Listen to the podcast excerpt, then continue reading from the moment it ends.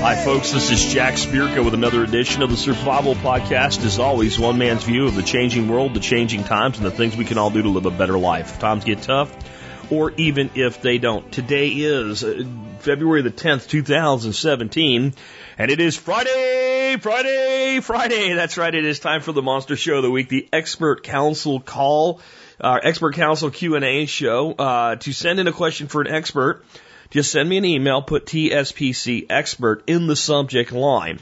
Send that to jack at the survivalpodcast.com and please in your email say, my question is for expert council member, their name. And my question is one sentence, one question, mm, return, return, details do that for me, please. It will help make everything better and it will help you clarify what your question actually is too, so that your expert panel member can do the best job possible to give you an answer. If you want to meet all the members of our expert council, remember just go to the survivalpodcast.com, hover on about, and you'll see a link there to meet the expert council and all the expert council member shows have a list of the council members, a link to meet them, and links to all of their own websites so you can see what they're all about and ask them questions. Today we have a good lineup for you. Keith Snow will be talking about food storage. Uh, Stephen Harris will talk about running a generator with natural gas from like natural gas delivered to your home by a utility company and why you probably shouldn't do it the way the person asking is asking how, even though he's going to tell you how to do it. Uh, Mike and Sue Laprise will talk about if you want to homeschool, but your spouse is like, uh-uh, no, those are those weird kids that don't talk to anybody and they don't get social skills and all the objections everybody else has. And it's your spouse with those objections. How do you handle that? They have a great answer for you on that. Nick Ferguson will chime in on uh, on trees for school campuses. A guy wants to do a noble thing, plant some awesome trees around a school campus, specifically a grade school campus, and have some ideas. And Nick is going to say, well, maybe you don't want to quite do it that way.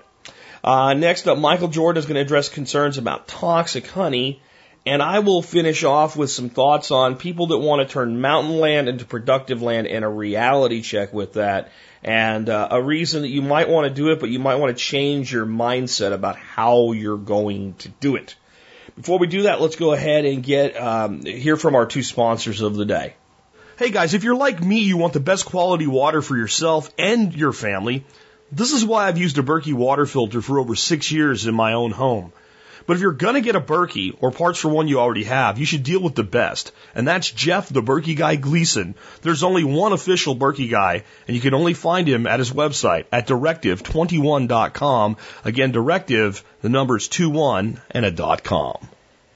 You know, guys, I've been telling you about how Safe Castle Royal has everything for your prepping needs for over seven years now everything's a big word, but in this case, it's true. Of course, they have long term storage food, water purification equipment, shelters, solar and wind components, and more. But hey, did you know they even have an amazing fold down bug out bicycle? Yeah, they actually have two of those for everything you could ever need as a prepper, and I do mean everything. Check out safecastle.com today. And our TSP Business Directory supporter of the day is Second Amendment Jewelry. They provide gifts, jewelry, and accessories made from spent shell casings you can use the, the coupon code TSP Bus Directory in their Etsy store for 10% off your entire order. What a cool thing. Jewelry made from spent brass. Second Amendment jewelry. Check them out in the TSP business directory. And remember, your business can be listed in our directory for as little as five bucks per six month period at tspbiz.com.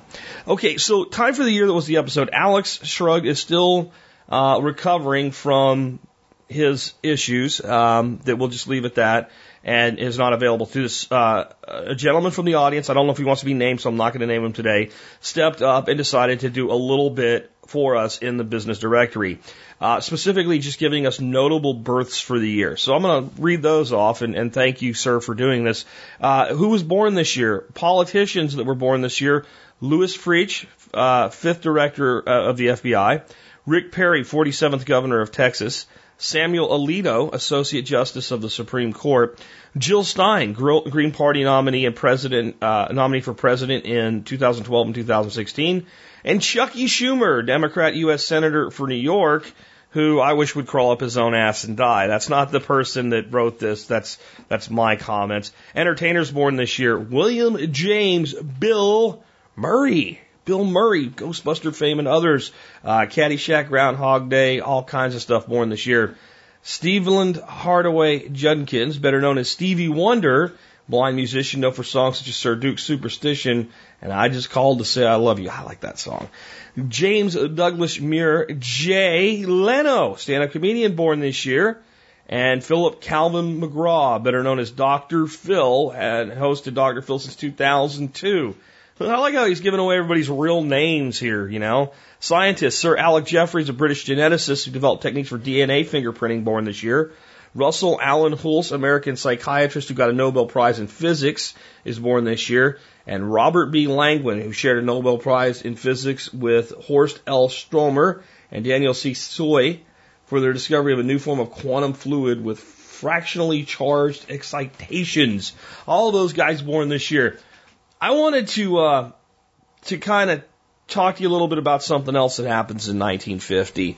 Um, one is Senator McCarthy uh, rises to power and the beginning of McCarthyism, which is this witch hunt for communists in America. And to be fair, there are some uh, that are a problem, but McCarthyism, if you know anything about it, is a textbook for going ape shit, looking for things that aren't there, and accusing all kinds of people like a nut job. Uh, and that still happens today, and we need to be aware of that. But another thing happens, and it's kind of tied in with this whole thing with the communists, the Red Scare. The Korean War begins in 1950. And in the summer of 1950, the North Korean forces invade South Korea. And what we had done is we left uh, a poorly trained, half-assed Korean, South Korean uh, military, and we left, like, completely left the country. Uh, because, well, we had other things to be doing now, and not, not interfering with other people's nations is a credo of the U.S., especially at the time, even though we didn't always lead up to it, uh, live up to it. But so the the the, the Russians uh, left a really heavily equipped, well trained North Korean military.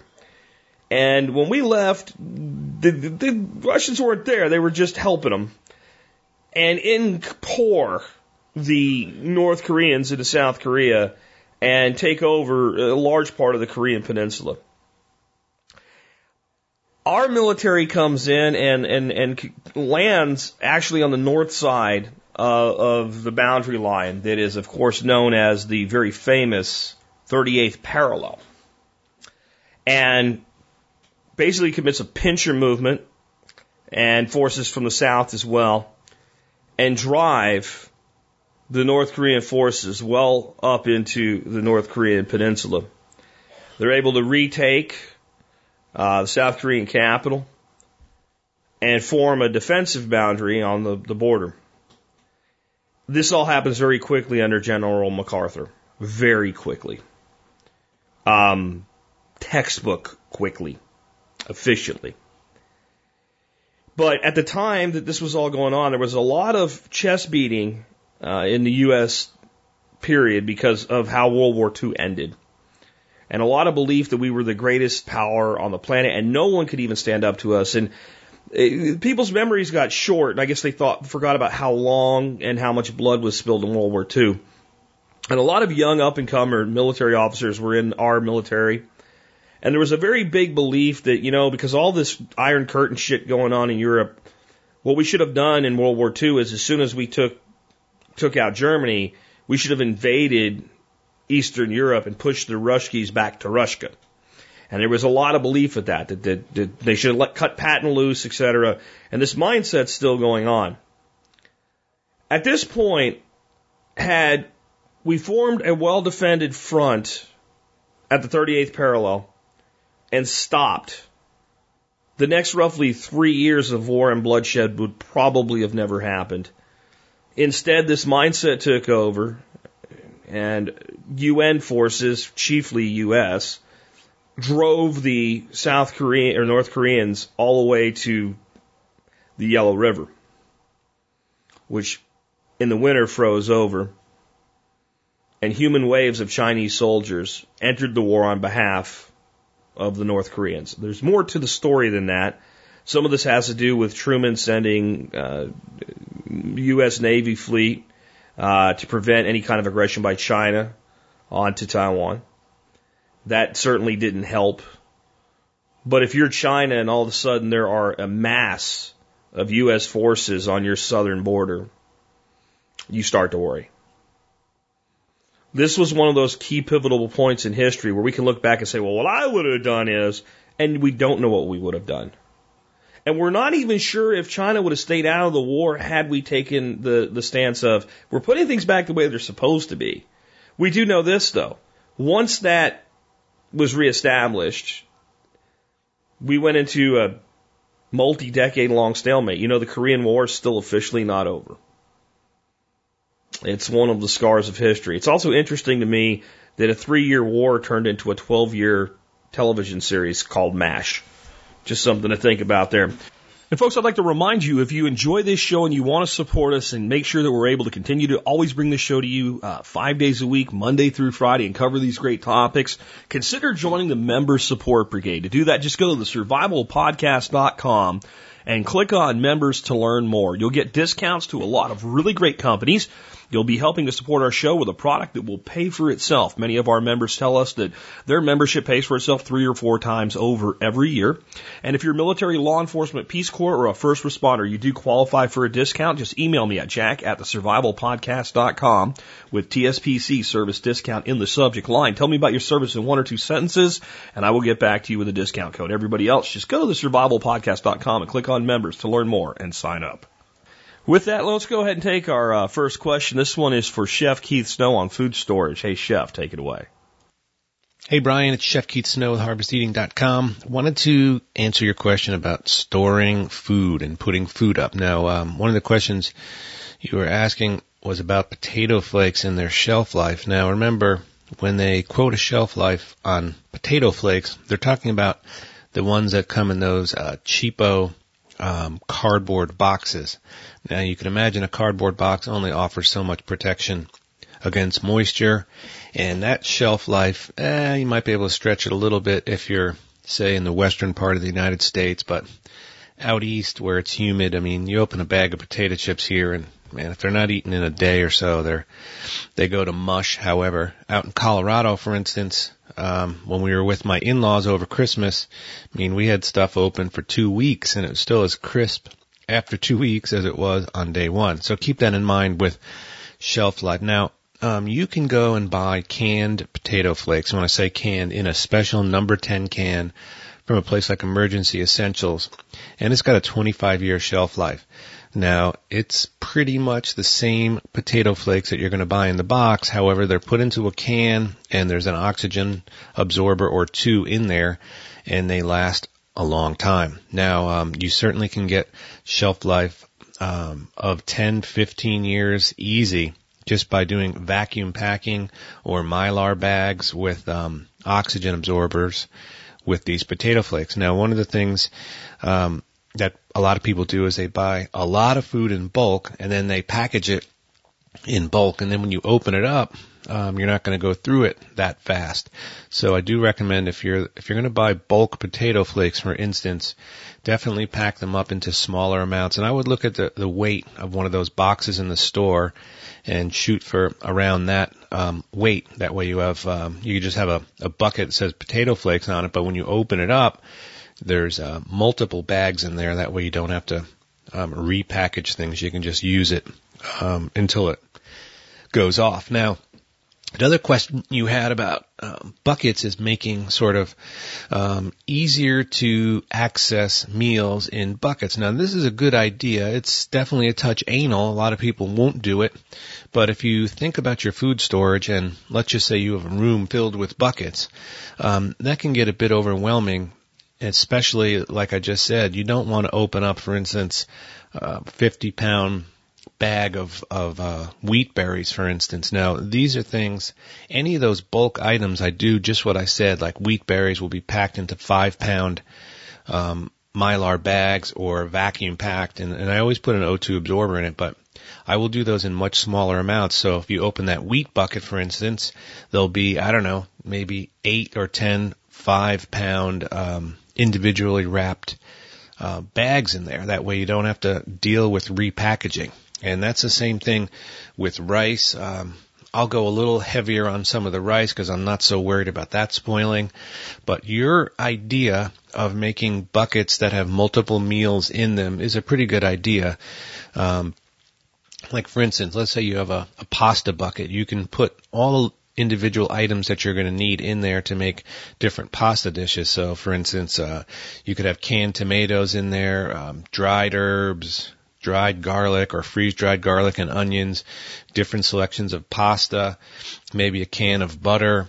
Um, and then you'll be able to maybe some olive oil, take that one bucket and have multiple ways to make pasta or I don't know, maybe you could do individual ones like a beef stroganoff bucket where you could have freeze dried beef, canned mushrooms, you know, bottle of uh, Worcestershire sauce, freeze dried sour cream, a few bags of egg noodles. You could do a chili bucket where you have, you know, freeze dried beef or chicken, freeze dried cheese, you know, bean flakes or regular beans, and then seasoning packets. So this is not a bad idea. So rather than um, open up multiple buckets to dig out things to make one meal, you've got some of these sort of, uh, you know, kind of meal in a bucket type situation going on. And I would just think through, you know, another one you could do is something with rice where maybe you have rice and freeze dried cheese, freeze dried broccoli, stock cubes, freeze dried chicken, and you can make a rice casserole or something like that. But I would think through some of the major proteins and just, uh, again, what you like to eat, and I would put those buckets together that way. And that's a really good idea. Like I said, it is a bit anal. Most people probably won't go through the trouble to do that, but I really do like the idea, and the more I think about it, it makes sense now. Um, also, again, definitely make sure that you're packaging things in smaller, um, smaller lots, as that makes it much easier to handle later on. So, Brian, great question, man. Uh, I like the way you're thinking, and definitely store potato flakes because they are. I tell you what, the more I cook with them, the more I love those darn things. And I'll be working a new video for the food storage feast course, um, probably today. And it's it's got cabbage in it and potato flakes and a little bit of um, bacon, and it is just a wonderful thing to eat. I mean, I absolutely love eating it, and it's you know together in 10 minutes flat. So uh, those potato flakes are are super versatile. Now, um, those of you that are interested in the food storage feast course, um, you guys and gals, particularly you TSPers, were were very supportive. So we um, offered 30 spots for a special price of $97. A lot of those have been taken, but there are definitely some left. If you go to foodstoragefeast.com and and use that path, you'll hit a landing page. And it is uh, active at that price until they're gone. And probably when this airs, they'll go uh, rather quickly. So just uh, take advantage of that and thanks for all your support. The course is doing great and we continue to add new content to it each week. So um, with that, this has been Chef Keith Snow for the expert council here at TSP. Thanks for your questions, guys and gals. I hope you all have a great weekend. Thanks, Jack. Later.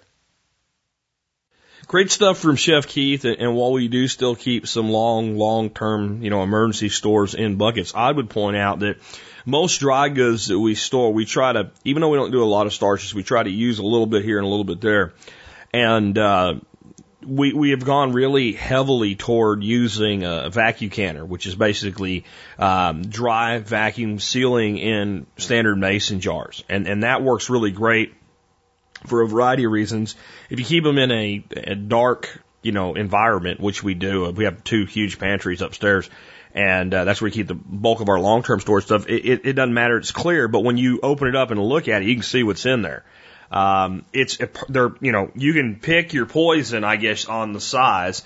Um, if you make your own vacuum canner, you could use a tall enough uh, pressure cooker when you make it to do half gallon cans. Mine does you know quarts and down, so we can do quarts, pints, half pints, uh, whatever we want, and we can do a whole bunch really fast and uh, that that's been probably our best go-to for any kind of a dry storable. Um, you do not need to use O2 absorbers when you're doing that because there ain't no oxygen. You, you're pulling a vacuum equivalent to outer space uh, in that environment. So that's one thing I'd add. Another thing is when you're doing a large buckets, uh, one of the things you can consider for an O2 absorber, if you're doing, even if you're doing a bunch of it in mylar, but then you want an O2 absorber for the bucket itself, And, and I'm really recommending if you think you're going to be opening it and using it and then closing it again, that you, you want to do this with what's called a gamma lid. And these are a lid where the, the ring snaps on and then the, the, it screws tight with a gasket for an air seal. Instead of having to pry it off, you can unscrew it. And if you go, especially this time of year when a lot of the department stores have them on clearance, to any sporting goods store, big box store, the hand warmers for hunters that you, you know, they're in a little bag, you open them up, you shake them up, they get warm, you grab two of them, stick them in your pockets, and let me tell you, they work good for that too. Those things are like magic when you're on a deer stand, being able to stick your hands into warm pockets. Because if your hands and feet are warm, the rest of you generally feels okay. But those are an O2 absorber. There's absolutely no difference chemically between them and a regular O2 absorber in, in how they work. The, the outside material may be a little different, but what's in there is basically iron filings with a, a chemical that speeds up iron oxidation, also known as rust. And that means in the presence of oxygen, the iron rusts, and it rusts really fast, and it takes the oxygen up to do that, and that's how it produces heat. Well, in a very, you know, a, a sealed environment, it'll take all the oxygen it can, and then it'll just stop. So for your buckets that you might be opening and you want to have the inside basically O2 absorbed, uh, one of those in there will do that for you. And when it begins to wear out, you can just pop another one in. And again, this time of year, you often find them cheap. Though even during hunting season, I bought a big old mega pack at, uh, at Gander Mountain and I think it, it came out to like a dollar a pack and a pack had two. So they are like the cheapest bulk uh, O2 absorber you can ever find. Just wanted to add that. Uh, next up, I have a question for Stephen Harris on doing your own natural gas plumbing and in the end, why you probably shouldn't do it that way. Hi, this is Steve Harris calling in to answer your question for the ex- expert panel. This one is for Steve Harris. My question is, does it matter what type of material a quick connect fit- fitting is made from to run an air hose from a natural gas line in my home to my natural gas generator or my generator that runs on gasoline, propane, or natural gas. I have a champion generator model, blah, it's a 3000 watt running 4000 watt peak unit and it has blah blah size engine and I've installed a, tri- a tri-fuel conversion kit and have determined that I can run a half inch hose up to 50 feet from the natural gas supply, which is a half inch black pipe. I want to uh, fit that with a quick connect. I want to fit that with a quick connect fitting. Does the material the fitting is made from matter? For natural gas, does it need to be brass or can it be made from steel? The gas line is in my home. It's in the, the gas line is in the gas fireplace insert. There's a ban on using the model of the insert we have. It's been deemed unsafe and the company's out of business. It will not be replaced anytime soon. The air hose can be routed outside to the generator through the fresh air vent in the fireplace. No, it doesn't matter whether it's brass or steel. The fact of the matter is you cannot use a quick connect fitting with natural gas or propane. A quick connect fitting like you use on an air hose has little itty bitty holes in it, um, about the size, it has like three or four holes in it, about the size of a nail or of a toothpick. And this is for 150 psi, pounds per square inch of air pressure. It runs through the little holes just fine. Natural gas is four to six inches of water column in pressure which translated to PSI is nowhere near 150 PSI. It's 0.25 PSI. So there is nowhere enough oomph in pressure to push natural gas or propane through an airline quick connect type fitting. You cannot do it. You will not do it. It will not work for you. You will suffer and you will be disgusted. What you have to do is if you are using something like I've advocated as a, a ventless natural gas heater inside the house for an emergency, or you're using a natural gas generator outside of the house, for emergency power because natural gas really, it doesn't fail. It just keeps on working. It's like having an unlimited supply of gasoline. You'd be a fool not to be able to take advantage of it while you had it. And then if it failed after a month or two, you could use gasoline. The thing is, what you have to do with your airline is you have to take a knife and you have to cut the quick connect ends off of your airline then your airline is usually 3 eighths, 3 eighths inch internal diameter.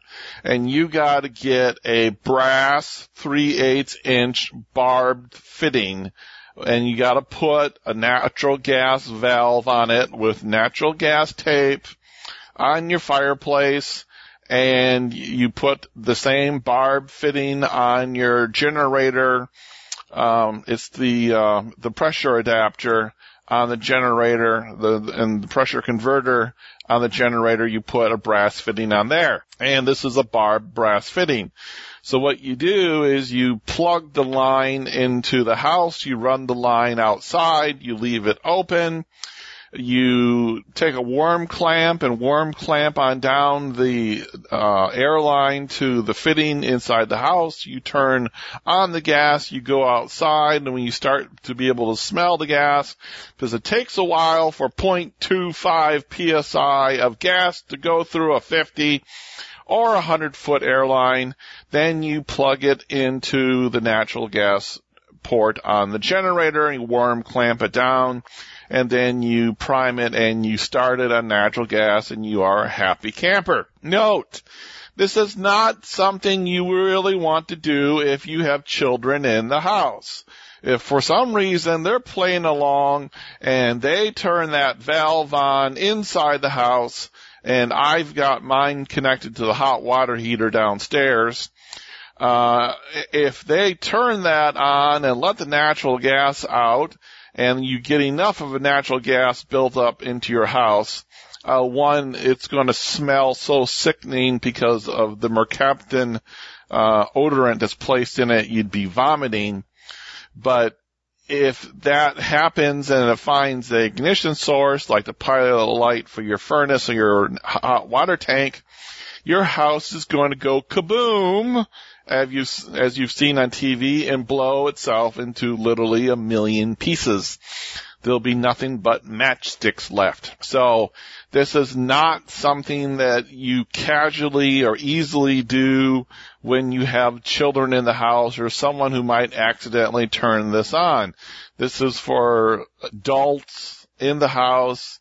You have an emergency need for a ventless natural gas heater because the power has failed you have a generator outside that you want to run uh, power to, uh, natural gas to, then you can do it. And I have found you can run uh, up to 30,000 BTUs per hour of natural gas through a 100 foot, 3 8 inch airline just fine. I've done it on a regular basis to a ventless natural gas heater and it works just absolutely outstanding but then I don't have anyone to trip over lines and pull them off the ends and, you know, cause a natural gas or a propane incident like that. So I have all of the connections you need to do this on solar1234.com. Just scroll down and you'll see the thing about running on natural gas. I have complete bill of goods from Home Depot with the receipt. Uh, you can get all the parts, you can see all the parts, you can see how they go together, and they go on to the bottom of the, the drip line that is on the bottom of your water tank, your hot water tank. It's easy to turn off the gas to the hot water tank, unscrew the bottom, screw this on, and then you have a natural gas outlet in your house it is not to code. It is illegal. And if you have children around who might turn it on, it is dangerous. So, you know, preparedness can be a thing that's dangerous and it's preparedness is something that keeps you from danger. So my best advice is to not do it.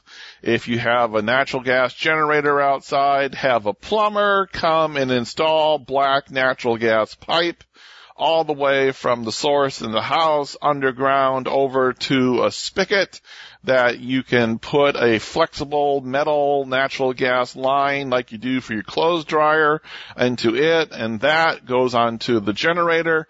This will all be up to code and it'll all be legal. It'll all be safe. That is my best legal recommendation I can give you for what you should do with your natural gas generator outside of your house. If you are a member of the membership support brigade, do not forget you can go in there and you can get a code to get 15% off all of my books and DVDs at knowledgepublications.com. And if you want to hear everything I have done with Jack, all of my free classes, especially for your newbies, it's some of the best stuff you're ever going to listen to. It's all no BS hands on, do it right now. Please go on over to Steven1234.com. Thanks guys. Call in or email in some more questions, please. Thank you. Good stuff, and I agree. Now, the irony is that most of the people in this audience that know the trick of doing it with an air hose know it because of Steven Harris. Of course, Steven Harris teaches you how to do all things under all situations. And there may be a time when that type of um, a piece together might be something that you would consider doing. In what we, I guess we would call peacetime, do things the right way. It's just the safer, better way to do things, and it it doesn't really cost that much money. And I'll, I'll tell you this: the way that you save money when you're going to have a plumber do this stuff is you, you, you get in touch with someone who's who's qualified to do the work in advance. You ensure that you're using the right material you run it and bury it yourself and you pay them to do the terminations and final fitting and stuff like that. That's a good way to save money with it because there's no sense in paying somebody, you know, that charges $300 an hour or something like that to dig a ditch, which is what you're going to do if you, if you don't dig the ditch yourself. If the person you find or the people around you you find are not comfortable with you, uh, doing what I just said, uh, what they will be definitely comfortable with is you dig the ditch, they bring the material and stick it in the ditch. They do it. That way they know it's buried to code depth or whatever. And then after that, you fill the ditch in.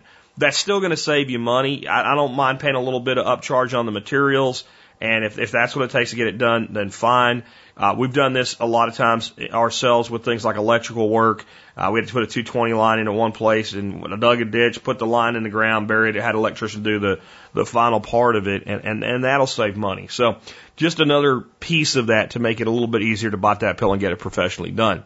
Next, I have a question for Mike and Sue Laprise on homeschooling, specifically, what if one spouse wants to and the other one doesn't? This is Michael and Sue Laprise with HaloBySue.com, designing the life you'd love to live. For the expert council, thanks, Jack. I really want to give you a personal thanks. Soon I want to give you a shout out because so much of what you do we apply to our everyday life. So your show is such a resource for us, and I, we just want to personally thank you. So today we're going to talk about a question that we received from Lori. Lori would like to know how we would convince a spouse that homeschooling would be the best option for a child. There's a little bit of a background. Lori's a stay-at-home mom with a five-year-old, a two-year-old, and a baby due in February. Her five-year-old is in kindergarten at a local government school and she thinks that her husband is afraid that she will not be, her daughter will not be receptive to Lori teaching her because she has resisted in the past. And then she also mentions that there's some rules in her state. I don't know what state you're in, Lori, but that's just rules to follow. So I don't see that as a big issue. But let me tell you about my story. So I have to confess here that I was an anti-homeschooler. So my experience was in the mid 70s. I grew up in the inner city, for one thing. So I grew up in the inner city, and in the mid 70s, in the building next to my house where I lived, there was a homeschool family, and they had a daughter, and let's just say that they were different. Okay, let me be honest. They were weird. And so my perception of homeschooling was that girl who didn't play with any of the kids in the neighborhood and and and that was my that was what was imprinted on my mind of what a homeschooler was. And so when Sue first got pregnant, she mentioned homeschooling, and it was like for me, I was like, uh, nope, I don't think so. Um, and now we've been homeschooling for just over 25 years. So how that all started was like this. Unbeknownst to me, Sue just started. And I'll let Sue tell her story from her perspective. So, I, you probably heard me say that I really hated school growing up because we had this marvelous, adventurous life. Lived on a lake in Southern California with horses, and school was like the stupidest thing I could think of. So, when Michael was like, uh, no, I just got started because I was determined. And we were living in Rhode Island at the time, which is a really hard homeschooling state, but I just want to say the force was strong in me, and we moved back to Texas. So, um, I got the easy homeschool state, and my our first kid, it was so easy. He was reading by the time he was four, and I was like, oh, I'm so awesome. And then kindergarten rolled around, and he'd already finished his first grade curriculum. And when I told Michael, hey, I'm going to register him for kindergarten, Michael's like, what? I thought he finished first grade. And I said, well, he did, but you said he had to go to school. And Michael gave us a one year reprieve for kindergarten. He said I could homeschool him for kindergarten. But during the kindergarten year, he finished second and third grade. And so finishing third grade when first grade comes around is um, not so fun to go to school and be in first grade. So I, and I also thought, I am really, really good at this. So we learned it starts with the grown-ups. So spouses have to be uh, in one accord. And so what I would say is, you've got to get your together together. So at this point in time, I was comfortable with Sue teaching, and I thought, man, she is great. And then our second child started school at home, and our second child uh, is dyslexic. And that's when Sue really became a good homeschool mom. She started to research, she really started to learn, and she really poured herself into our daughter and, and in loving her and in loving homeschooling and meeting the needs of our chi- ch- child. When our second child started homeschooling, we had already had two more kids. So at this point, we had four children at home. But Sue just poured herself into meeting the needs of each child. And so the really important thing I learned is I, I'm not that great. It takes a lot of work. And one of the important parts is to make it fun. It has to be fun because that's when your kids will remember and they'll love you for it. So one of the fun things, and it doesn't really sound fun, is giving your kids meaningful work to do. And so our question today comes from a mom with a five, a two, and a newborn. And so I would recommend it's not just about the ABCs and the one, two, threes, but you want to start building life skills and cooperation in the home with your kids because that makes it easier as you progress. But one of my favorite things for this age group is the Montessori method and they have excellent life skill activities that you do. Simple things like doing one activity at a time and putting it away when you're done and, you know, eating politely at the table, different things like that that are really good. And so all of these things you're having your child do. They're setting the table, they're putting their games away, they're getting their activity out, and they're great life skills. And then my latest one that I really love is you can find this free on YouTube is a series called Love and Logic where it's some parenting stuff that's good for teachers too, or grandparents, you know, just anybody who's working with children that's listening. It has real clear principles and real easy applications for parents or teachers to apply.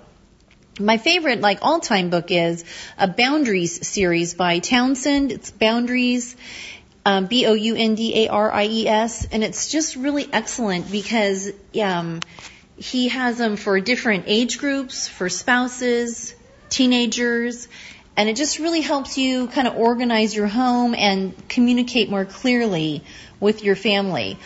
But then I recommend don't go in, all in on one style. Cause like if you go all in on Montessori, then your kid gets to be 10, 11, 12 and you're like, now what do I do? I just went all in on Montessori.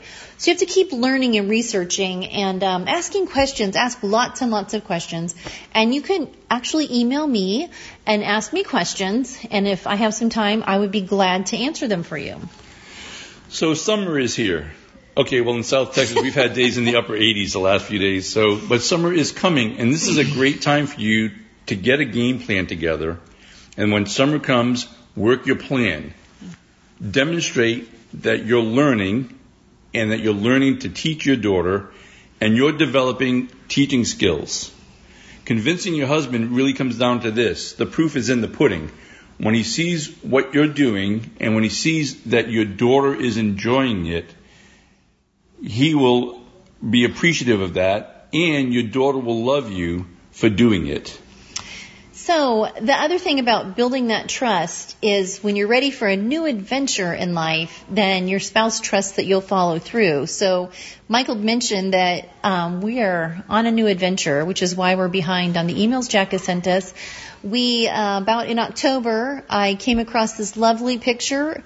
Um, we had adopted kids seven years ago. We adopted a sibling group of three, and we have four kids, so that makes seven. And I'm from a family of seven, Yeah, and I'm Michael's from a family of seven. and so I came across a sibling group of seven children on the state adoption website.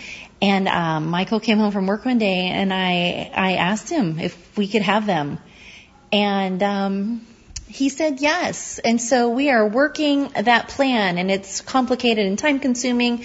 But I just want to say, if you pick a dream of homeschooling your kids, and you work that plan, and you learn and learn and learn and develop and you and your spouse build trust, then that plan just gets better as the years go by.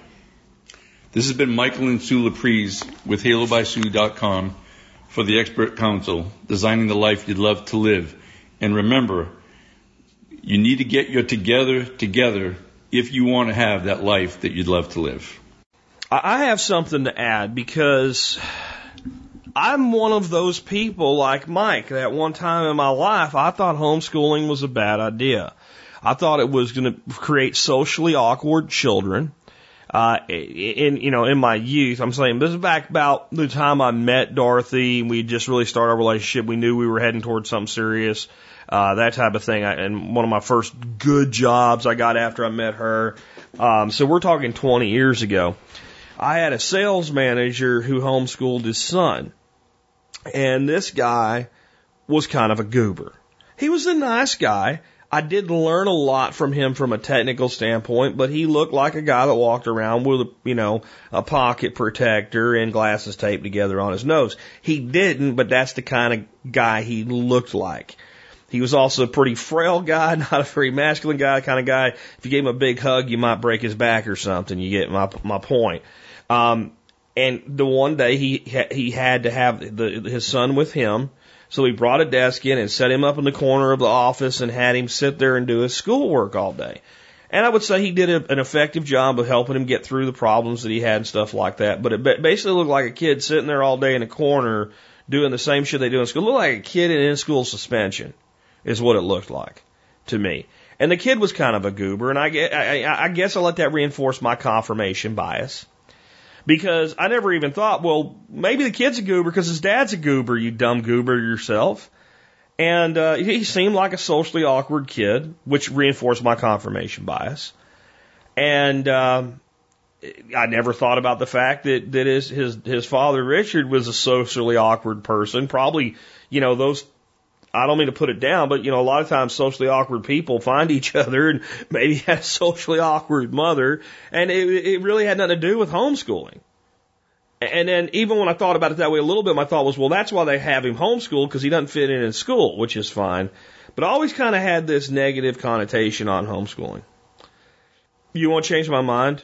Meeting lots of kids that were homeschooled, that were totally not like this young man, that talked to me and looked me in the eye and spoke to me like they were 25 instead of friggin' 13.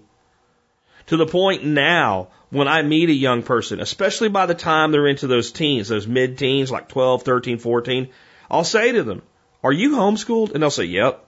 Where I can recognize them because of their, their, their command of the language, the way they behave, the way they conduct themselves, the stuff that Mike and Sue were talking about with not just academics, but the social skills. And uh, that did it for me. So my suggestion might be to get your spouse to go to some of the community things that homeschoolers do and meet the kids and meet the parents that are actually doing it and, and ask him, will you do this for me? You know, or, or if it's, a, it's switched around and it's, it's a, the guy trying to convince him, will you do this for me? And, and have a conversation about it. Say, this is how we'll do it.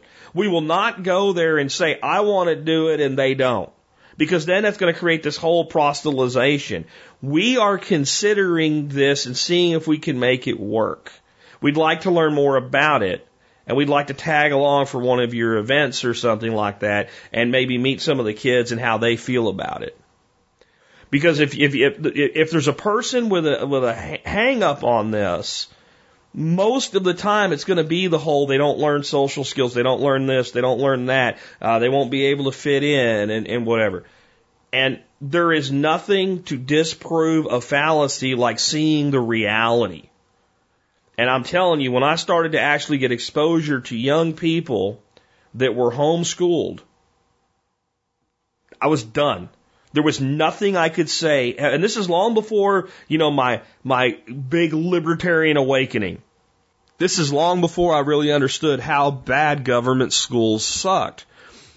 What I was faced with is judging the reality of the product of government school, which I still called public school at the time, and the product of homeschool. And when you put the two products, the two, you know, two things that were produced by each in front of me, I was done. Every objection I could have ever had was gone. Gone. Now, the only other thing that I do see come up, and sometimes I feel like it, it, it's, it's a legitimate concern. We've gone to a world of, of, of two income households. And sometimes one spouse feels that if the other spouse is going to homeschool, that means they're not going to have a job. And if they're not going to have a job, then, well, we're going to have this whole issue of I'm paying all the bills and they're not. And you, you see where that goes, and are we going to be able to pay our bills and stuff like that? So that's definitely something that has to be worked out. And, and I believe a couple has to be unified in all the things that they do. I completely agree with Sue and Mike on that. So if you're going to do it there's an economic challenge, it can always be overcome. But you need to be on the same sheet as to the mechanism, the how, the what, the why, and the sacrifices to do it. And if you do that and you see the product, I don't think you're going to have much of an objection anymore. Let's take uh, the next one here is for Nick Ferguson on planting trees in and around uh, school campuses. Hey there, it's Nick Ferguson from homegrownliberty.com calling in to answer your questions on homesteading, permaculture, plant propagation, and how to make a homestead work on a tight budget. The question I have today is from Zach, who is in zone 8B, and this question is on planting trees all around a school. And here are some of the details. He has some Antonovka apple trees and black locust coming and wants to know if they're a good pick for this location and how he should go about planting them. So I have some good news and some bad news. Uh, those are not what I would call optimal for that kind of location and purpose. The Antonovka apple is more suited to a colder climate than your 8B, but it may be just fine growing there. Time will tell. However, these grow to be quite a nice size and they're sometimes hard to keep pruned to more reasonable height. They're a full, full size rootstock. So it'll be far more likely that you'll run into a little bit of a long-term maintenance issue with having a big tree that's hard to pick, that's dropping fruit on the ground. So rotten fruit on the ground, fruit flies, all sorts of side effects that I'm prob, I'm guessing that your school administration wouldn't particularly care for. But if you're able to keep them maintained, pruned, and harvested, then those issues should be largely eliminated. So if you want to tackle those problems, then have at it. I think uh, that apple should be okay. They're not very expensive, so I'm sure you don't have a whole lot of investment into it uh, from, on the apples. The second thing I want to caution you about is the black locust. Were you my client, or rather the school my client, I would be highly resistant to the idea of bringing something like black locust onto the school grounds. And here's why. You're playing with matches in a fuel depot. Black locust has thorns that will pierce tractor tires. Yes, once they get about 15 feet tall, uh, 20 feet tall, the, they, the thorns kind of mostly go away on, on the main trunk and everything but they drop limbs with thorns on them. They have thorns on the trunk while the tree is juvenile, and in my opinion, they would be a danger and a liability, especially if you have kids running around in the space, and especially if they're city kids who just aren't familiar with how dangerous nature can be. You know, look where you step and look where you're reaching. So, I would very much encourage you to not plant any black locust there. I think they're just too dangerous. I think they'd actually be a legal liability for the school and you might actually get held responsible if some kid ended up getting hurt a few years down the road. Maybe not legally responsible, but I'd hate to see the administration, you know, be kind of put on the spot and need to save face with a litigious parent by firing you for some other reason because you were the one who planted the awful things that hurt their baby. You know, so I would encourage you to stay away from planting black locust where um, where you're going to have kids playing or where your kids are going to be involved. So I think black locust is a poor choice here. If you want a nitrogen fixing tree to help support the other trees, and we want to go with something cheap, black locust is normally cheap, so I'm, I'm guessing that's the reason why you're going with that. Then go with something more safe, like mimosa, also called silk tree. Uh, that's Albizia julibrissin or julibrissin. Uh, it can be brittle and branches break easily, but they generally grow small enough to manage. And it grows rapidly. Some people call it invasive. But if we're talking about a lawn area that's getting mown every week or so, then I don't think it would be a big issue for you. They can start easily from seed, and the seed is cheap. Uh, you can also go with redbud, that's Cercis canadensis, and that is probably the safest pick for your use. It's very ornamental. They're beautiful. They people love it in the springtime when it flowers, and I can't imagine why anybody in the school administration years down the road would resent having a bunch of red buds planted around the place.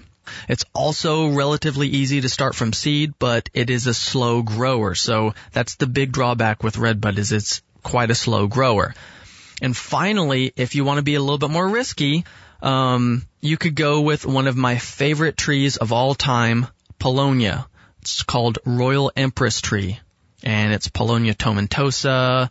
Um, there's a couple other ones, but tomentosa is the most common one. Uh, they grow fast. They flower in the spring. Beautiful flowers. They fix nitrogen but they're prolific and they will reseed all over the place. But again, if you're mowing, then it shouldn't be much of an issue. Just know that some people view this one as a weed and as an invasive. Now, the wood is actually highly valuable, um, so you might want to look into that. Uh, the the seed is cheap and, like I said, they grow fast. They'll grow, uh, they can grow eight, ten feet in a year. So when it comes to a quick grow- growing tree to get some, you know, some wow factor. Paulownia does it. And they have big leaves too. So, I mean, leaves that kids can cover their whole head in. You know, they're like little umbrellas. They're really cool. So, just from uh, from an interest perspective, I think kids would be interested in those massive leaves. So, but more to your question on how to go about planting these guys in the landscape. I just follow standard planting directions for trees. You can get some great examples on YouTube by Howard Garrett, the dirt doctor, on how to plant a tree the organic way. I saw a video on YouTube on that. That was the title, How to Plant a Tree the Organic Way. Howard Garrett. That's two R's and two T's. And here's the biggest thing I can say about planting your trees. Please make sure that you plant the tree with the root crown at the natural soil surface don't bury that root crown. If you need an example, you have two examples built right into your body, your left arm and your right arm. So hold one of them up, hold your elbow up in the air with your fingers pointed straight to the ground and open your hand, you know, splay your fingers out. And look at how your forearm transitions to your splayed hand. It looks like a trunk of a tree with a root crown and roots sticking out and down. Like it's not in the ground, you know? The carpal and metacarpal part of your wrist and palm is the root crown. If you see a tree that grew as a seed in the forest, it will have a splayed base that runs out into lateral supporting roots, unless it got buried. You almost never see a tree with a trunk that goes straight into the dirt like a telephone pole. So try and make sure you plant it with that swelling root crown at the soil surface. Don't bury that part. Don't even bury it in mulch. But keep them well mulched and well watered for the first year and do not fertilize them or add any compost to that hole. Don't amend that hole. Put it right in the native soil, water it in well, backfill all the soil, level it off. If you want to add compost, then you add compost to the top of the soil after it's planted and the hole is backfilled, it's watered in, and it's leveled off right before you add the mulch. And here's something I like to encourage people to do. Go to a forested area and harvest some rotten branches and leaf mold. Crumble that stuff up and add it to the soil surface right under the mulch, um, right before you put the mulch on, and it will inoculate that area with beneficial fungi for free. It's free. You don't have to buy expensive mycorrhizal root dip stuff. That stuff works great. Most of those products are good, but you don't have to spend any money to get a relatively, comparatively uh, efficient response. Um, you can get that stuff for free for the most part in your local forest. So that's what I say to do with those. If you have some swales, I think you have some uh, some small swales on site. Plant your most uh, valuable trees in that that swale berm so that they can benefit from that passive uh, water infiltration whenever it rains. I hope that helps you out, Zach. Best of luck. And if you have any follow-up questions, just send me an email to nick at homegrownliberty.com. And a quick note to the TSP audience and community. I may be putting on a plant sale event this spring around the end of April, beginning of May. We have southern highbush rabbit eye blueberries that are blooming, ready to fruit this year that we'll be selling um, for the same price that you can get like little four inch or six inch blueberry bushes. We have fruit trees, nut trees, blackberry bushes, tons of stuff. We've got comfrey. So if you guys are interested in coming to Louisiana to check out my homestead and pick up some plants and have a great time, I'm seriously considering doing this. No charge for the event. Just come one, come all. There's camping available next door at the the county park. We'll have coffee and stuff like that, but this is bring your own food, campfire camping t- type stuff, BYOB, take care of your own needs, but there will be lots of plants to pick from, even some livestock. I'll have rabbits for sale, chicken and quail. I think it would be a great time, but I need to see if the TSP community is interested in coming here for something like that. So shoot me an email and let me know or hit up the Homegrown Liberty Facebook group and let me know if you're interested in coming down to Louisiana for an event like that. It's in Saline, Louisiana. S-A-L-I-N-E, like saline solution. And just send me an email to nick at homegrownliberty.com. That's where you send the email if you're interested in coming. To hear more from me, check out my website at homegrownliberty.com where I have 50 or so podcasts and blog posts on homesteading, gardening, raising rabbits, goats, training dogs, all sorts of stuff. I hope you all have a wonderful day. Do good things. I think that'll be really cool if he has that event, and I'll bring you more information about it as he uh, as he gets uh, solidified on it. But you know, definitely either send him an email or comment in the show notes today if you'd be interested in getting out there to Louisiana and and hanging out. I know he was talking about doing it for not you know a real heavy expense or anything like that. Basically, people camp, take care of their own food, that type of thing, and just kind of a get together and an opportunity to pick up some really cool plants from a really cool plant dude. That's who Nick Ferguson is. Uh, next, I have a question for uh, Michael Jordan on the concerns around the concept of a toxic honey. What's that all about, Michael? Tell us. Hey, this is Michael Jordan, the bee whisperer of a bee friendly company here in Cheyenne, Wyoming. I'm taking your calls on bees, apiary management, and mead making. I've got a question on toxic honey. This is my question, and it's a really good one. Michael, can honey be toxic straight from the hive? I live in Antelope Valley, California. We have many wild bees around and many beekeepers, local and not local, have put their hives in our area every year. My wife and I are thinking about starting a hive. We have lots of flowering plants, sage, poppy, elderberry bushes, chia, and a wide variety of desert plants. One of the desert plants that has me most concerned is the Datura. D A T U R A. It has hallucinogenic properties and can be lethal. We've heard that honey could make the properties of this nectar that is generated by the bees fatal. I just wanted to clarify if there's any concerns of this. If so, is there a way to tell good honey from bad? Thanks, Tim, from Antelope Valley, California. All right, Tim. This is a great question about toxic honey. Uh, Datura is a genus of nine species of poisonous vespertine plants belonging to the family of Solanaceae. They are commonly known as Detrus, but they have many names that are common that people mostly use, such as the devil's trumpet. And it's not to be confused with angel's trumpet. That's there's a difference. That's why they call it devil's trumpet. It's closely related to the genus Brug, Brugmansia. They are also sometimes called moonflowers, or jimson weed, devil's weed, hell's bells, or thorned apple. All species of Datura are poisonous, especially the seeds and flowers. One question that I'm always asked is, what if my bees, bees collect nectar from pollen of plants that I'm allergic to? Like poison oak or poison hemlock, poison milkweed. Well, fortunately, the word toxic plant doesn't necessarily translate to toxic honey. In fact, many beekeepers speak of poison oak honey as the richest and creamiest honey they've ever enjoyed.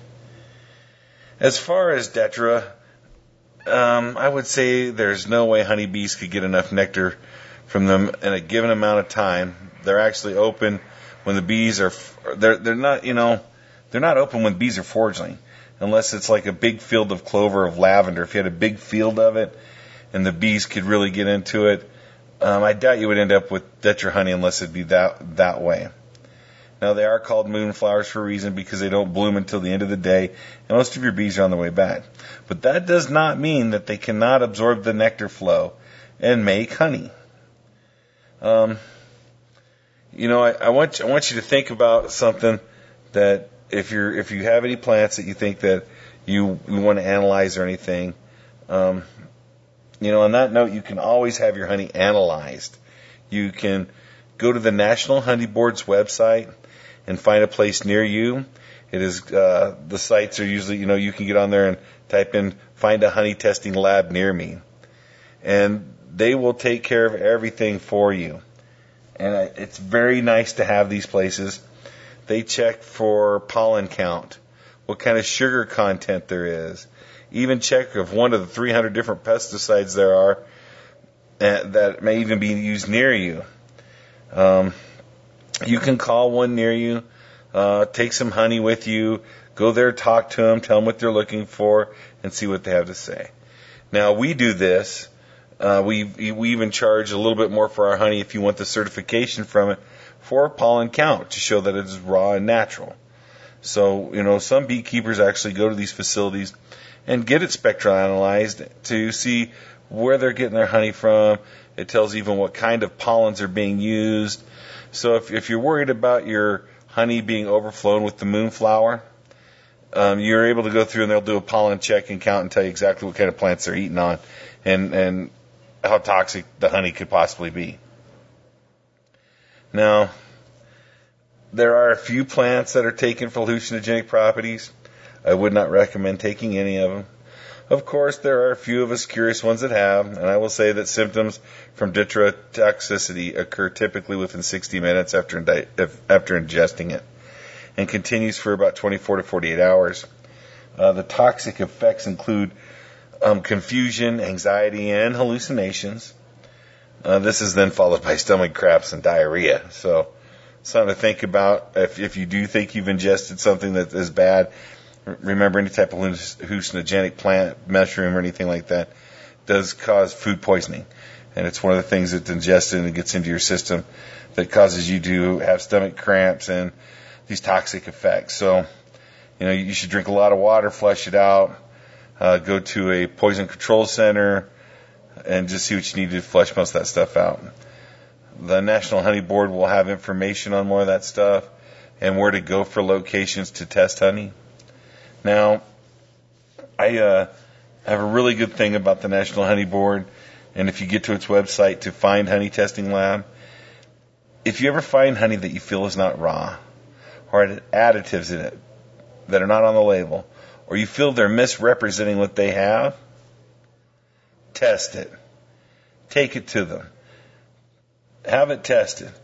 And if it comes up that there's, it's not raw honey, that there's soy oil, corn sugar, and other things in there, let the honey board know. they'll go right in and they'll close the doors on these people. And we need more people to do this and shut out bad honey that's being sold at a low cost. This is undercutting some of us hardworking beekeepers that want to give you a great product. And, and I, you know, and, and we work really hard uh, between feeding them, moving the bees, inspecting them, and then doing analyticals to see if we've got good pollen counts and if we've got a good raw honey source. That a lot of honey that's brought in is then shipped and undersold as a different product for honey, and it, it comes up as a, a, a terrible product. But it's sold, you know, for you know two dollars a pound, maybe even less. So those are some things to think about. That it's not only looking for to see if your honey's raw, but yes, you can use this analytical to see if you have uh, noxious plants and stuff. So this was a really good question, Tim. I'm glad you brought it up. There is a lot of good honeys out there that have hallucinogenic values. Um, I've had Himalayan honey, and I've had some other honeys that that do this. I know that when you use uh, Canadian thistle honey and stuff like that, it, it it helps numb your teeth a little bit. So it's almost like using Anbesol in your mouth a little bit.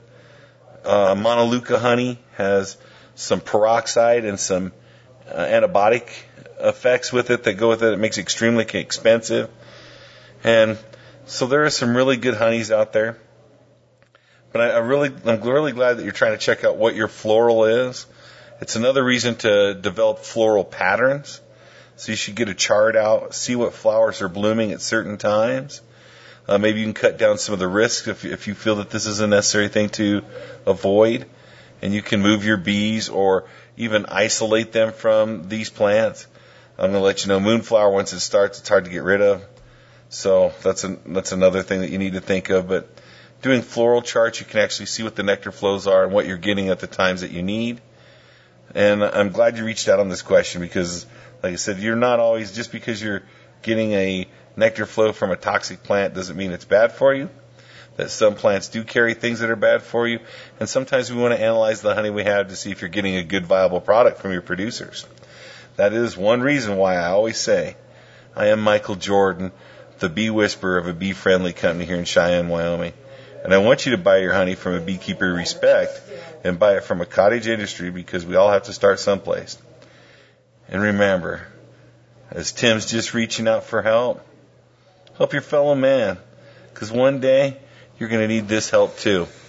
All right, good stuff by Michael Jordan. I, I would personally say that I think the concern is over um, overblown a little bit sometimes in in the world of honey that you're going to get toxic honey. If you think about how many beekeepers are out there, how many of us are keeping you know four or five hives in our backyard, taking honey from it, using it, and when the last time is you heard somebody took honey out of their hive and and got sick because of it, because of a, a toxic plant or something like that, um, it, it's very very minimal. Uh, but bees will work what's available, and some of the plants that I've, I've heard can actually cause problems are things like goat's bane um, and rhododendron. Uh, but you see, if you think about cattle in a field, uh, a natural pasture, there's toxic plants in that pasture, and those cattle will consume that, and people will eat milk and uh, drink the milk and milk product out, and the cow doesn't die, and people don't die, unless it's a heavy graze of a single thing. Uh, we learned about that in the history segment. I can't remember what plant it was. And generally that's when other things aren't available. And bees are going to work the same way. So the only way you're going to have bees like really building up uh, toxic honey is going to be if there's just such an abundance of, of, of the something that's toxic and exclusion of everything else. And there are certain places in the world where that occurs, but in general, I don't see that being much of a problem in America. And I think Michael, basically from what he said, agrees. But if you're in doubt, you can have your honey tested. Uh, the next one is one for me, and will be the final question of the day. And it's from Rob in PA. And Rob says, how realistic is it to turn mountain land that's either been clear cut completely or just heavily wooded into a silvopasture type system?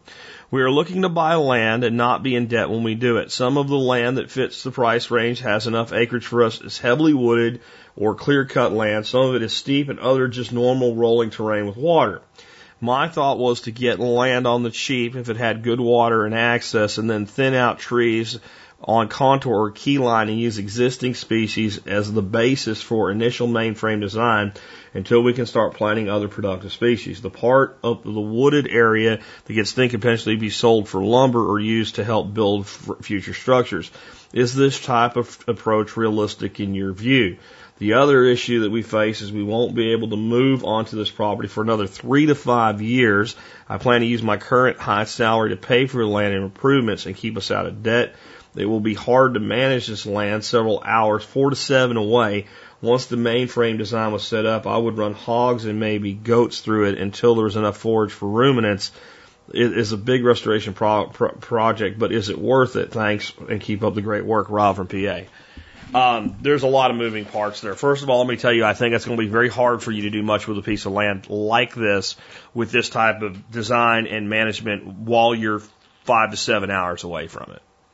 Um, you don't know what you're doing or you wouldn't be asking the question. I don't say that as an insult, but you just, you don't know how to do this. And that means there's going to be a bigger learning curve than if you did. And it would already be a challenge if you did know how to do this to like go up there on weekends and move pigs around or something like that. Um, also, when you move into steep areas, it can be very difficult to manage cattle. They can actually cause a lot of problems, and even pigs can be a real problem. So the steeper, the less hoggy and piggy, and the more goaty and sheepy, right, you get with this type of uh, management and design.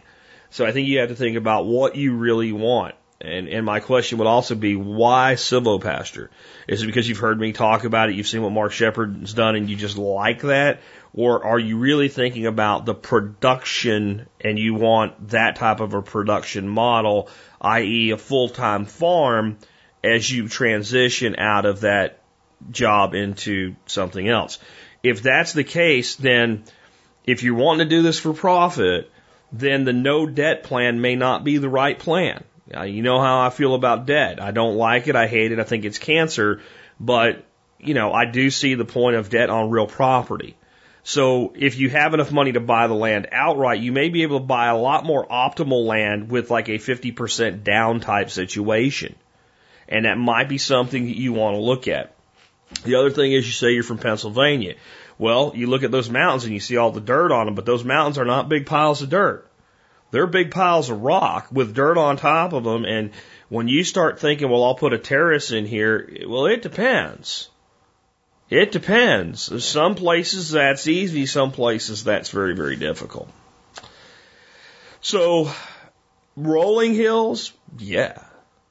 Rolling hills that have already been cut, yeah, but if you got five to seven years, you're going to have a whole lot of, like, in that climate, locust and chokecherry and shit. There's going to be a thicket by the time you get back. And again, I just don't see you managing livestock in this scenario.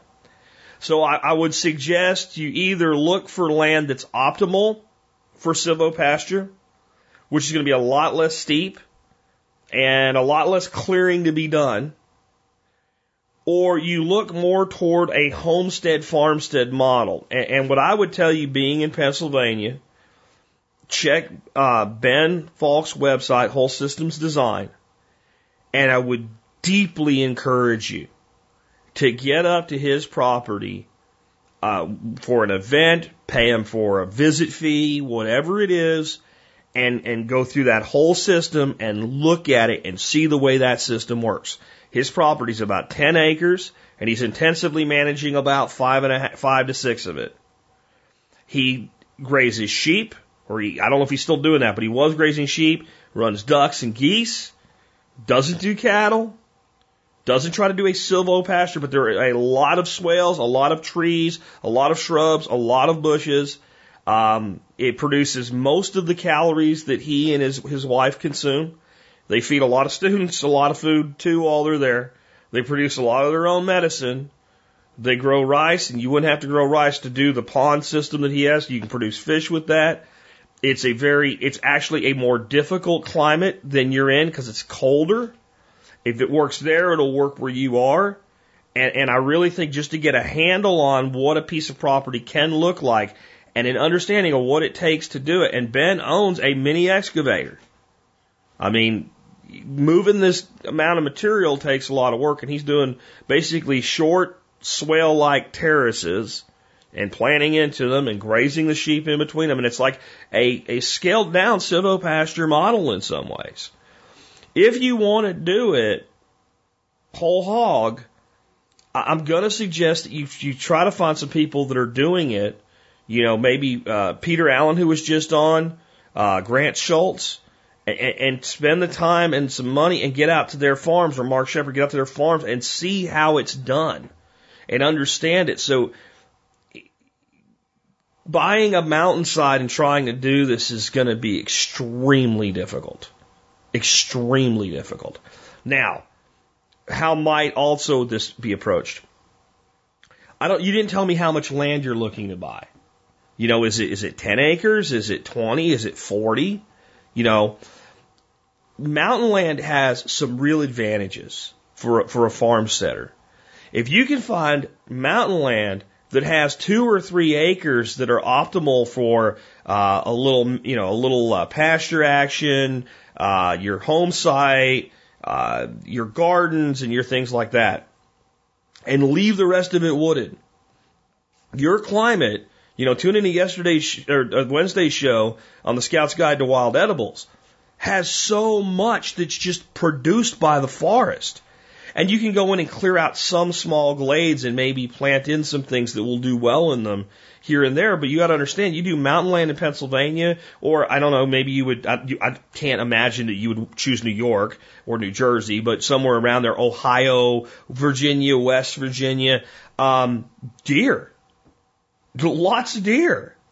And any kind of fruit trees or whatever, you're going to have to use some electrical protection for.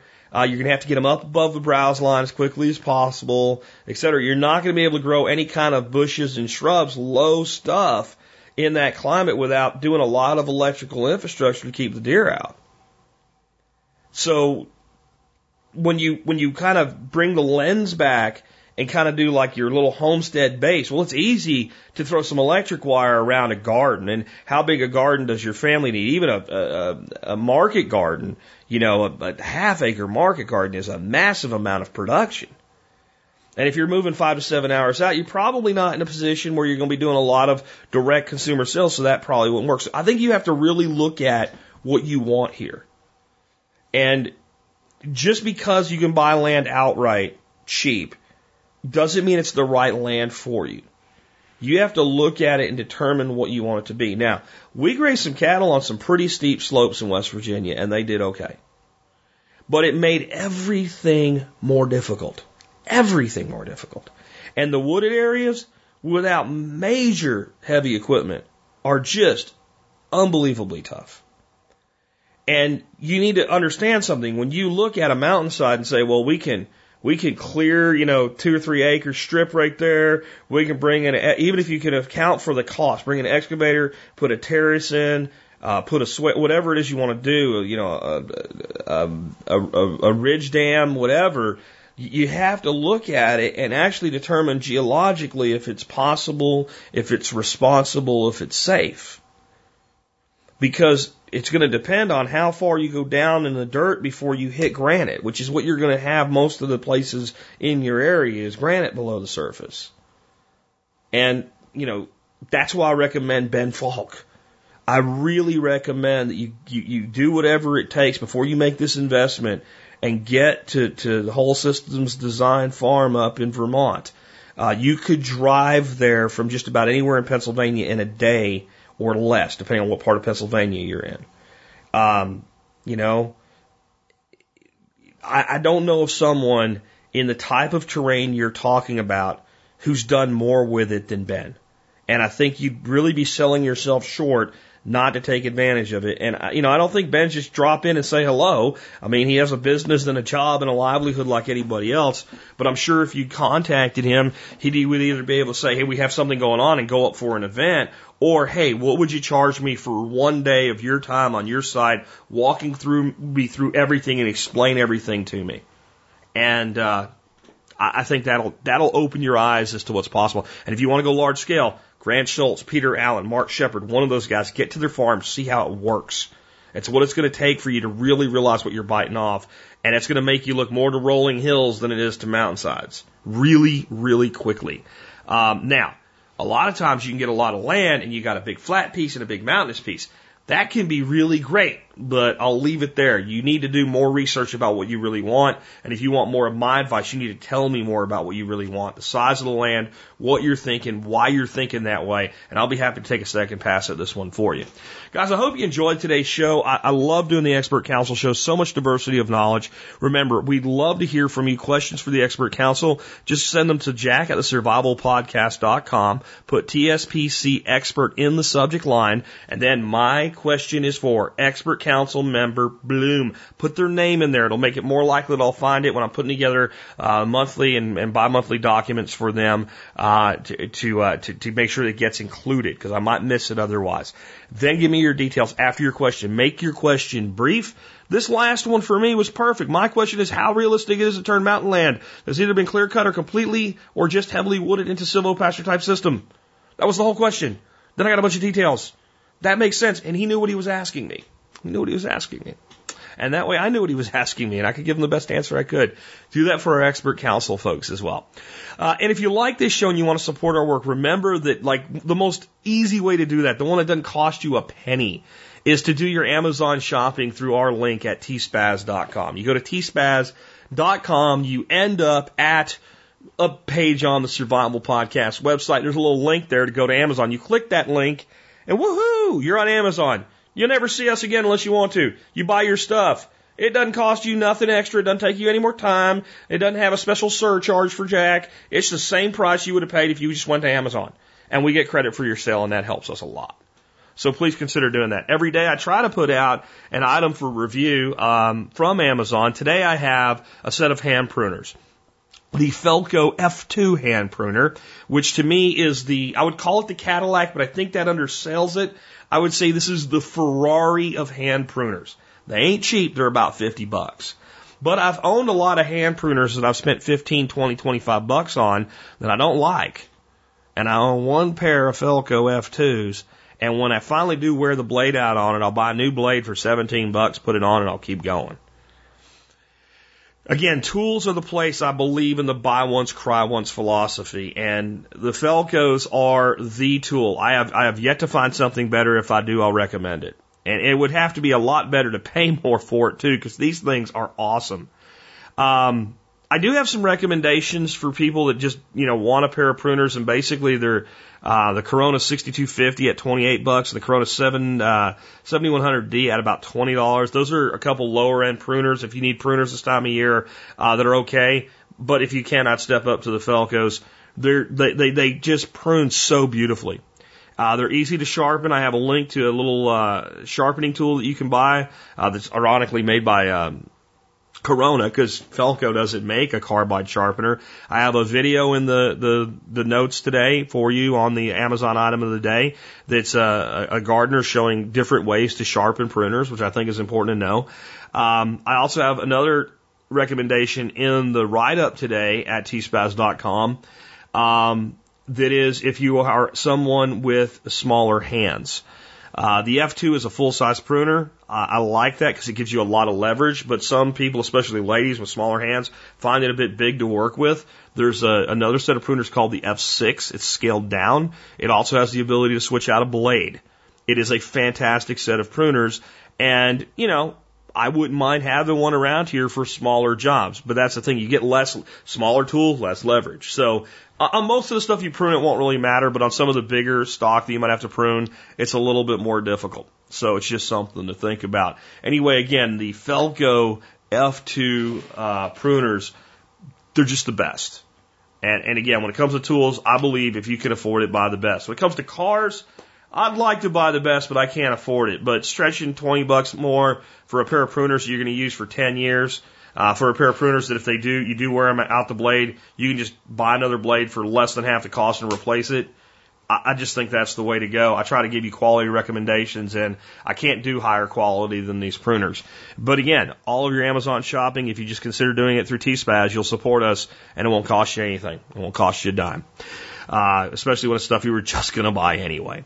Uh, next up, uh, song of the day. Song of the day today is the first song since we've started doing the, you know, the, the number one song of the year of the episode. So 1950, uh, number one song, um, was by Nat King Cole.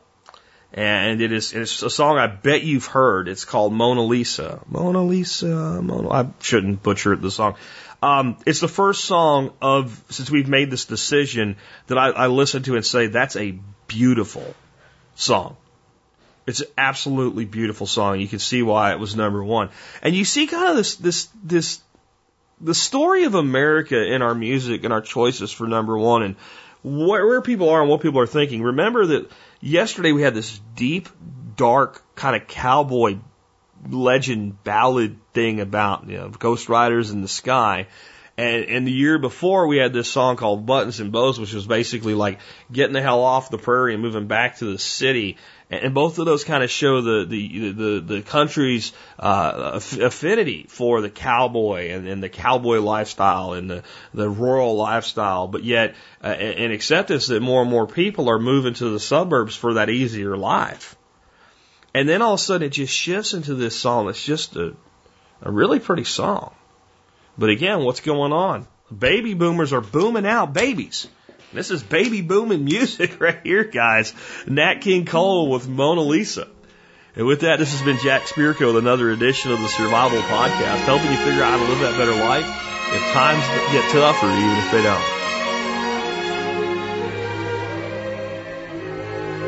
Mona Lisa, Mona Lisa, men have named you.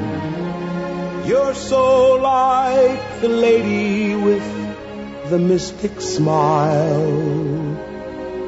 Is it only cause you're lonely they have blamed you for that Mona Lisa strangeness in your smile?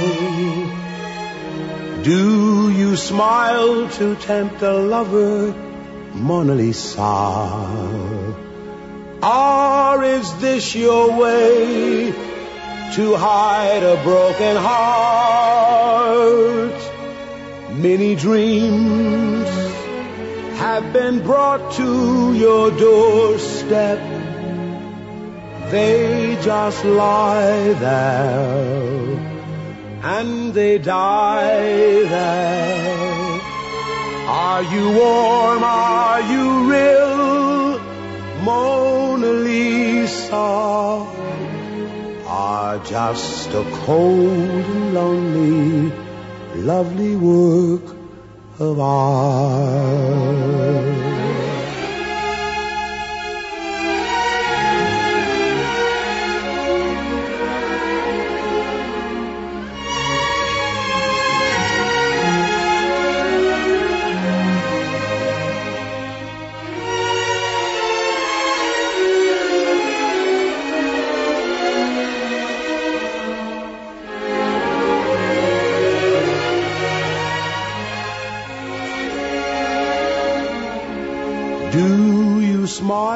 To tempt the lover, Mona Lisa?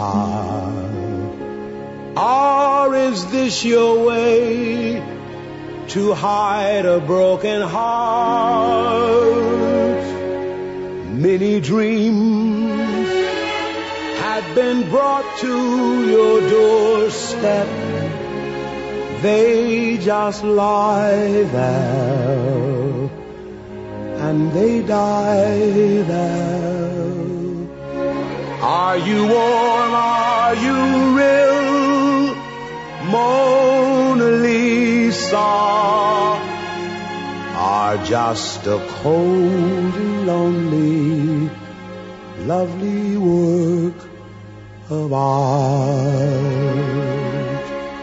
Mona Lisa Mona